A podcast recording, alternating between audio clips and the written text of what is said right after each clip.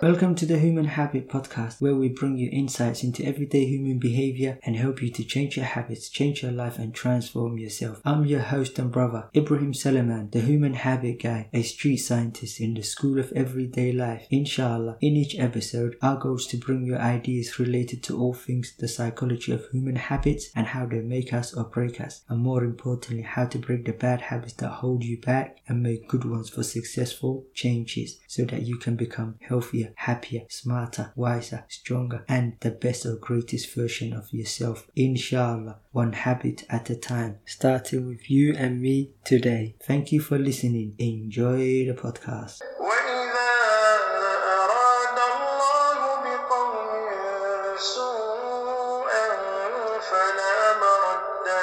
acuudu bilahi min ashaydaani rajiim bismi illaahi raxmaan raxiim alxamdu lilahi rabbi alcaalamiin wsalaatu wasalaamu calaa rasuuliillah rabbi ishrax li sadri wisir li amri waxlil uqdatan min lisaani yafqahu qowli amaa bacd assalaamu calaykum waraxmatullaahi wabarakaati alxamdulilah rabbialcaalamiin all praise and all thanks due to allah. Hi everyone. I hope you are good and well. Insha allah and good health and imaan and insha allah in today's episode, as I promised you last week, we're going to continue with our discussion and exploration of the inner workings of our mind as to get a better understanding of the nature of human thought and how our mindsets and mentalities are formed. And like I said, I will continue sharing with you my new idea where I divide human thought into seven elements, or as I like to call it, the seven parts of the mental technology of thinking and that each element or part has its own like unique subsystems. And last week I shared with you the first part, which I called it the conscious mind, and its four powerful, powerful, powerful subsystems subsystems of attention, self-awareness, self-control, and decision-making ability. And which I said I like the crucial front line. And this first part and its four systems are really at the forefront of our ability to be able to leverage and use our minds for the better. And also such and also shared with you three suggestions or habits and to improve these elements and our overall minds. Inshallah. And I also uh, just to quickly recall a few things from last week, and I mentioned uh, my new definition of thinking, which I said is the and the mental management of information in our inner life. And I said to you, like habits is an action or behavior we do, but it's also the mental habits and habits of thought, habits of thinking habits. And just to recall and few things, like I said, and the main reason why I was interested in human thought in the first place is, and I became interested in the key role in human thought or our verbal thoughts or inner speech or private self talk plays in like and self motivation, self awareness, self understanding, self knowledge, self control, and problem solving and creativity, resilient, and you know, in the other types of emotion like positive emotions like iman, hope, love, self determination, courage, and how and how we deal with failure and mistakes. And in other words, like you know, the complex inner experience and the key role our thoughts played in in the experience of our everyday life and and to quote one poet who said that choice of attention, to pay attention to this and to ignore that is to the inner life what choice of action is to the outer experience. So in other words, I, I'm interested in like how we can improve the quality of our life because since you know what we focus on or what we give thought to in affects our inner life obviously and of course and more importantly like i said and also more importantly like i'm saying so how we can learn to change and make positive, lasting, meaningful changes, how to sustain it and kickstart the motivation and the commitment to make, you know, lasting changes. But another goal of this episode is also to remind us that that our mind consists of like multiple systems that help us, you know, to accomplish any specific task or any activity we engage in. Because human thought is like, as you will see, inshallah, it's like a multi-dimensional it's got a multi-dimensional aspects of it. And that's why i really like i mentioned to you thinking comes natural to us that we forget what a miraculous gift it is. And there's that verse of Allah where Allah says, Awshachin, awalam yatafakkaru fi anfusim. Did they not think deeply about themselves and how we created them? And many other types of verses.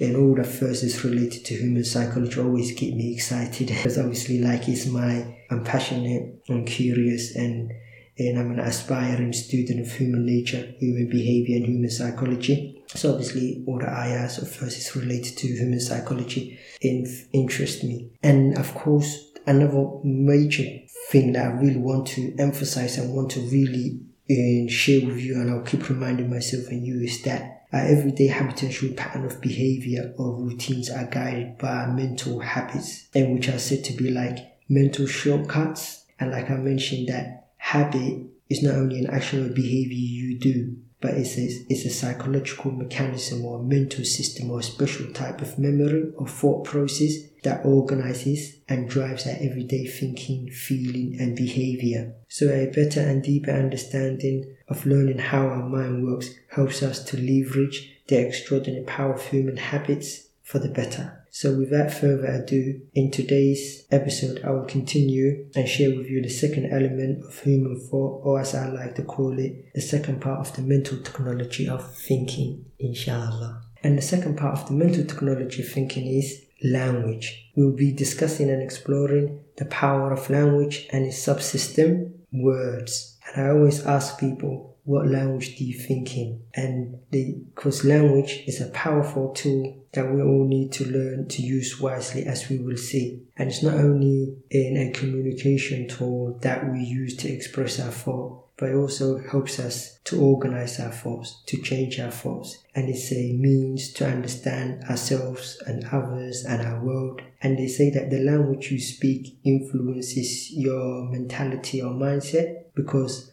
culture because they say that culture, language, and thought are like tightly meshed together. So they're kind of like hard to separate together. And that's why, like, if you think about it, if you get a Somali person who's born in China, a Somali person who's born in in England, and a Somali person who's born in, like, you know, in Burra, Somaliland, each one of them you know, the ethnics might be Somali, but each one of them is going to have a different mentality because one will have like a Chinese mentality, one will have an English mentality and one will have a Somalilander uh, mentality.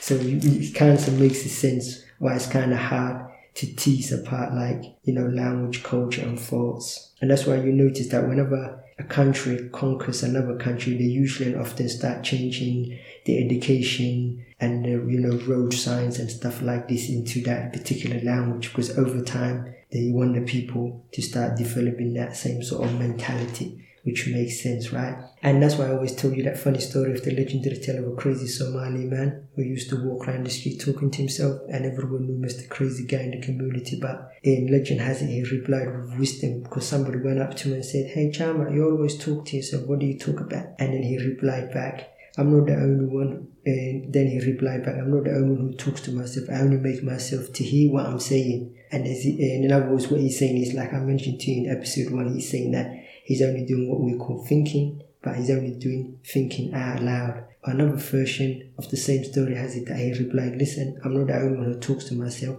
He said, Everybody talks to themselves. The only difference is I argue with myself. When I heard this story, that's when I when I heard this story, I was just starting to become curious about the role like our thoughts played in you know in decision making, in self awareness, like how we influenced and how we shape. Obviously, I didn't, and at that time, I was just starting to become a keen student of human nature. So when I heard that story, I was just curious about like the, how our thoughts like gets shapes and the language we're thinking and you know how it shapes our mentality and our mindset and how it's formed and how to change them, all that stuff. That's why I was into like self awareness, you know, like I mentioned before, self awareness, self control, self motivation. I was interested in this. Then, as I got deeper and deeper, as I dive deeper, I realized that words have features or what I like to call the secret life of words. So, inshallah, I'm going to be sharing with you the features and the secret life of words and why the words matter.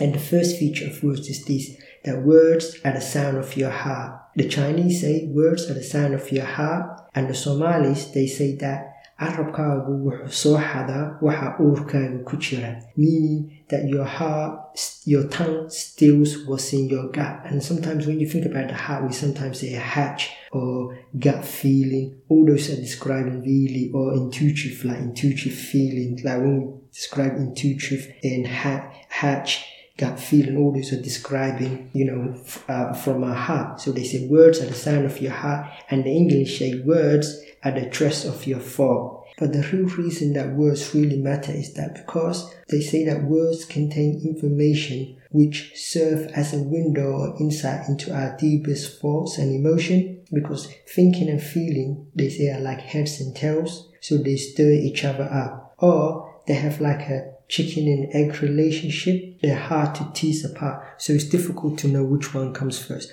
Obviously, feet because they're both subtle. So obviously, you need to become more aware. Like I've always been mentioning this in the last several episodes about the importance of self-awareness because the triggers, we want to know the triggers, the subtle cues of emotions and feelings. Like if you go back, I said habits have in a trigger or cue, and I said there's nine of them: thoughts, feeling, situation, people, place, time, object, other habits when they're part of a routine, and in body language, right? So it's hard to tease apart when there's this complex inner an experience of which one was triggering what. So you have to be, develop a good self awareness, and that's why they say because like this affects obviously your emotional and your mental state. And if you think about it, we are always constantly like going into and out of different you know emotional and mindset or ment- mental states all day long. So I was curious, like okay, then how do you reprogram your mind? to experience like more positive states or moods you want to experience, right? And that's why they say one side, one Canadian psychologist said that in inner speech, like becoming aware of your thoughts, your deepest thoughts and your words, he said that quote inner speech allows us to verbally analyze our emotions motives thoughts and our behavioral patterns and it puts to the forefront of consciousness in other words like awareness what would otherwise remain mostly subconscious. So this helps us even scientists now say like what they call the metacognition which is thinking about thinking this helps us to understand our own mental or thought process. So by analyzing our words, our verbal thinking is important. That means it's important for self-understanding, self-awareness, self-motivation and self-control. This is when I realized that we can learn to change our words and leverage it like in a way to in a way to like how we can program our mind to experience like you know like I mentioned like positive emotions and states that we want to experience by learning how words work. And I'll give you an example. A non-Muslim guy called Larry Stewart. Larry Stewart was a very successful businessman but he was not always like that. One day in, in 19, before 1979, a week before Christmas, he lost his job. He lost his job. So he was feeling devastated and feeling sad. And as you can imagine, feeling, you know, very, very pretty low. And then something interesting happened. He noticed a homeless person. He noticed that there was a homeless person on a freezing cold day. And then he said this to himself. Notice this, he said this to himself like self-talk. He said to himself, quote, I think I've got it bad. So look, he changed his frame. He noticed that this other person who was homeless, who was sleeping outside, then he said to himself, I think I've got it bad. This inspired him that ever since like every December since 1979 he would go out he would put on like a Father Christmas outfit and he would go out onto the stranger. He would go out into the streets giving strangers free money. It's estimated he gave out 1.3 million in his in that in, in his lifetime because that moment inspired him. So he changed his thoughts he changed his words. And that's why language is powerful because we can use thinking and words to change our emotional state. So he was feeling pretty low, pretty down, you know, sad about losing his job one week before Christmas. Because obviously, as Muslims, we don't we don't celebrate Christmas. But you could imagine he was, you know, losing his job before that. He, he was devastated and feeling bad and stuff like that. And then he noticed. See, that's why I'm saying the quality of what you pay attention to, what you pay for, to, what you give thought to really does matter because it affects your mental life. And one Russian psychologist, his name was um, can't even really pronounce it, but I'll try anyway.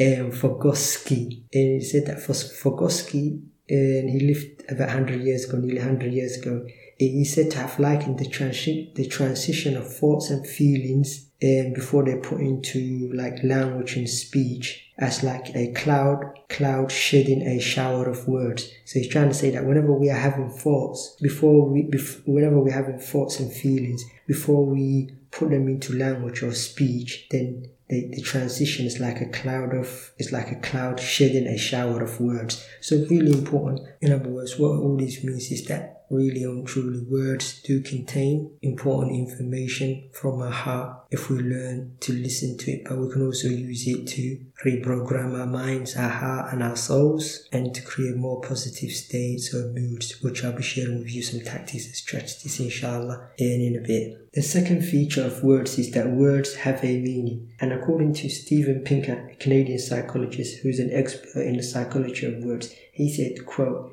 a memorized pairing between a sound and meaning. And he quotes Shakespeare's Julia, who once asked, What's in a name? That which we call a rose by any uh, by any other name would smell as sweet. And he, and he goes on to say that what's in a name is that everyone who speaks or agrees, who speaks that language, agrees to use a particular sound to convey a particular idea. So he goes on to say like, and memorize arbitrary pairing words because the speaker and the listener have an identical entries in their mental dictionaries. So that was quote by Canadian psychologist Steven Pinker. Think about it.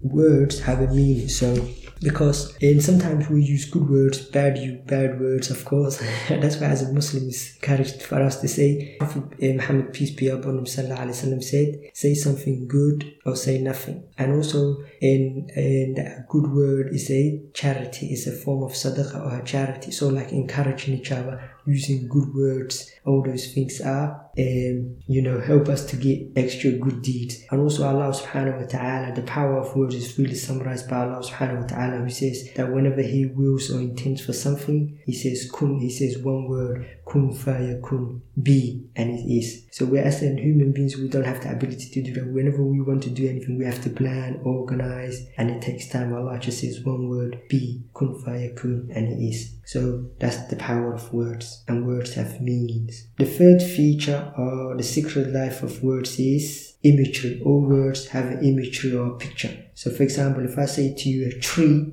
or gate, so a tree, what comes to your mind? An image of a tree, hopefully, if you if everything is all right. but also, if I say gate, which is the Somali word for tree, then the same image should come up. If I say umbrella, or talat in Somali, then you should get an image of umbrella or talat because words have imagery. So well, yeah, so that's the third part. So another, but another important thing I want to say as well is that self-image. When it comes to our self-image, if we have bad habits or self-defeating behaviors or negative and self-defeating behaviors, then the imagery or self-image we have of ourselves is tends to be a negative one. So, for example, let me tell you a story. One time, I was telling an uncle of mine. I said to my uncle, if you don't change, you beat yourself or you berate yourself. And he said to me, I know what you mean. I said, what happened? He goes to me, I can't quit smoking. He said, just this morning I was beating myself. so I asked him, what were you saying to yourself? So he goes to me, Naspatai. See, Naspatai is the equivalent in English I'm stupid. So put yourself in my uncle's shoes. You're nearly 60 years old. You can't quit smoking. And then this morning you're having a cigarette, maybe on your way to work or on your back garden or wherever he has a cigarette in the morning, right? Part of his morning routine probably. And in, in his deepest, innermost thought, he's saying to himself, Naspatai, I'm st- you're stupid. So imagine, is that a good word? Of course it's not a good word. So that means he has a negative self-image or identity of himself. And also we have to look into ourselves. Sometimes that's what happens. If you have bad habits, self-defeating behavior, you have a negative image of who you are. Because remember we said words have an image. So who you are, if you see yourself as like nas or stupid or idiot because you have bad habits and that's what you tend to call yourself, berate yourself or beat yourself because as it's human nature that and whenever we make mistakes or commit sins, we tend to also make, you know, like and snap negative judgment against ourselves, calling ourselves, know, like, I'm an idiot, I'm stupid, why did I do that? That kind of things. Like this is human nature, right? It's a tendency, it's a human tendency, which is a fancy word for habits. And then of course that becomes your mental habits and that brings and on your self image and your uh, self identity, the image of who you have of yourself, which obviously affects your and uh, your emotion, which brings us, which affects your self esteem, your self confidence, of course, which brings us to the next feature of human, uh, which brings us nicely into the next feature of words, which is emotional tone. All words have an emotional tone. So if I say to you, shut up, if I say, oh, shut up, you're joking, and yeah, obviously the tone. So like now, my uncle, when he called himself nass or stupid, do you think that was an emotional, positive flavor? No, of course he's not. He's probably feeling shame, guilty, and bad about him about smoking. So the identity or the image of himself is bad. So the emotional tone of him calling himself nass or stupid or idiot is obviously going to have a emotional flavor. So when you say to someone, I love you, you obviously is going to have a positive emotional flavor, right? So words have an emotional flavor. So if somebody calls you an idiot, joking like, oh, ah, you're an idiot or, or oh, you're an idiot. You can tell by the tone of their sound if it's coming from their heart. And that's why I say words are the sound of your heart. So words are the sound of our hearts. Second, words have meaning. The second feature of words, words have meaning. The third feature or secret life of words is imagery. And the fourth is emotional tone or emotional flavor. And the fifth and final one is that words are have association. So for example, if I say good, you would say bad. And what I noticed was whenever I ask people what is a habit, habit, that everybody knows what a habit is, but nine out of ten, they're usually often associated with a negative. So they will say, you know, like smoking, alcohol, addiction, drugs. It was always, always and often always negative. Nobody ever saw the word happy on a good side. So I realized that the word happy, everybody associates it with negative aspects. No one ever associates it with, with, you know, like good habits or beautiful habits. Everyone associates it with bad or negative side. I realized that the word habit, this is why I wanted to create a new level of awareness to bring people down. It's not just, habits is a neutral word. It can be good, bad. It has the good, the bad, the ugly, and the beauty. But most of us, we associate it with negative because we always, whenever we talk about happy, we usually often talk about like wanting to break a bad habit or, you know, stopping a self-defeating behavior, which is underpinned by a habit or a negative habit or a nervous habit. No one ever thinks about it and good. Then I realized this itself, this association was the habit of for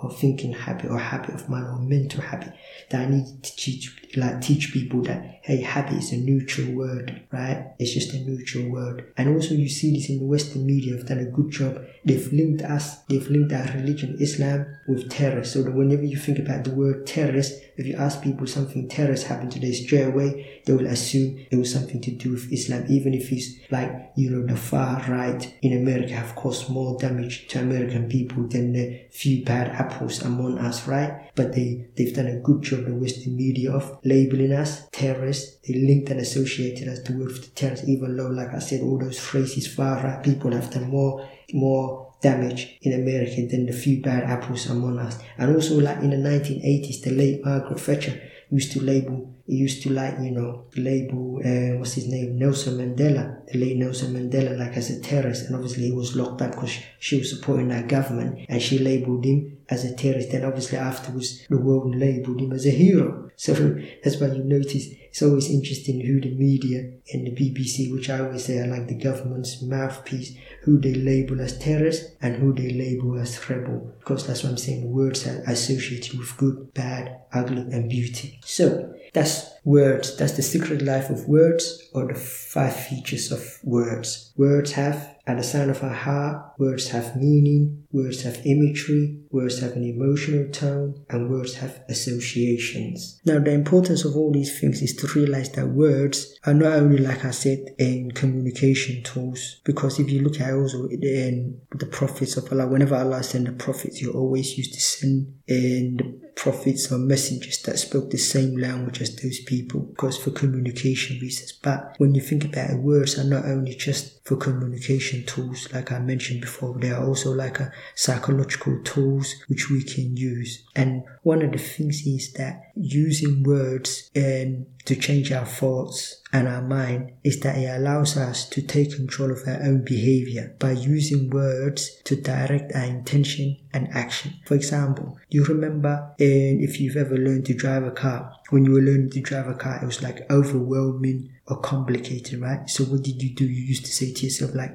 mirror, mirror, signal. And even myself now, whenever I'm overwhelmed with something, I always say, okay, first thing first. See, what that does what words do is they help us to, you know, direct our intent uh, direct our intention and attention and action so that we can specifically take control of our own behavior. In other words, because if we don't, the danger is that, you know, the, the triggers, the cues, and like I mentioned, the thoughts, feeling, situation, people, place, time, object, other routines, and body language or posture, you know, all those things, you know, will trigger and cue and prompt us automatically all day. And that would mean that we're always reacting and responding, and most times in an unhelpful way, right? And that's a sign that your mind is running you instead of you running your mind. And of course, if you want to change, like I said, you cannot change your life unless you know how your mind works because our mind is our most valuable asset to making positive, lasting, meaningful, in smart, positive changes, right? And that's why I'm emphasizing again and again about importance of self-awareness and I'll keep on doing it. And like I said, changing your mind and changing the way you think is not easy, like I mentioned in the last episode, because it takes great effort to really change your mind for the better. So what I'm going to do, inshallah, is share with you some tips and tactics and strategies. In other words, some habits that you can form, inshallah, and to take advantage and leverage this particular element of in the mental technology of thinking, especially like words. So what I'm going to do with you is share with you three tactics and strategies or particular habits that you can form, inshallah. The first one is words that can change your minds. You gotta get into the habit of replacing words such as like I can't, or this is hard, or this is difficult with I can, and I will, inshallah, I will succeed. And also see mistakes words like mistakes and failures as learning opportunities and see problems and obstacles as challenges to overcome. And talking about mistakes and failure, eh, let me share with you a few words that I personally use and I've been getting my kids to use and they've been spreading it into their classmates. Whenever I make a mistake or fail at something, I always tell myself this. I'm the kind of person who learns from his mistakes, experiences and failures. And obviously if I commit a sin or bad evil deed, then I say, astaghfirullah, astaghfirullah, astaghfirullah and I've been teaching this to my kid, and my daughter Amanis took it to another level.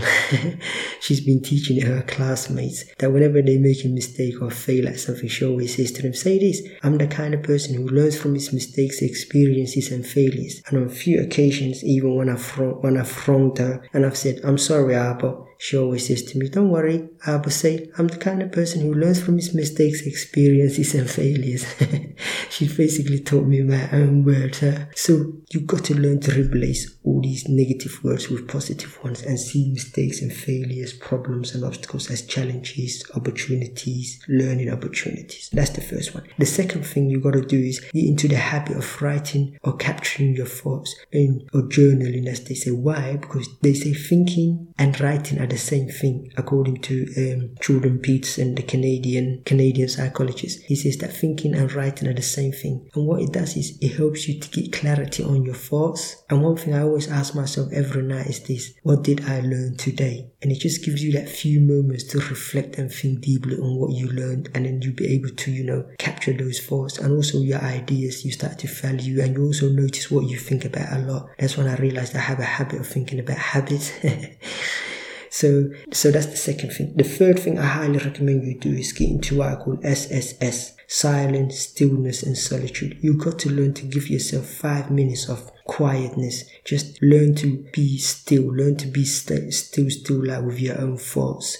Because they say there's three things that we fear in death. That human, there's three things that human people fear: death, other people, and their own minds. And the reason why we fear that is because Shaitan. We always call wiswisa. That's why we say Ayub Shachin, Ayub Blam Shtarchin. Whenever we get prompted from Shaitan, or we say Ayub Shachin, Bismillah ar-Rahman ar-Rahim, Qul a'udhu bin nas, Malik nas, Ilahi nas, Mishar wiswas al-Khannas, Alladhi yuswis fi صدور الناس من الجنة والناس we say oh Allah you know mankind إله mankind mankind we seek from shaitan the number one reject you know and his whispers is whispering into the hearts every day that's why our moods are always changing our emotions and mental states are always changing because we got our nafs we got that part of our soul which is inclined to temptation and desire and then you got the devil or shaitan always wanted to keep making us you know fear and anger he uses negative emotions, right? And these are part and parcel of everyday life, right? Frustrations, you gotta learn to deal with them, but you gotta get clarity on them.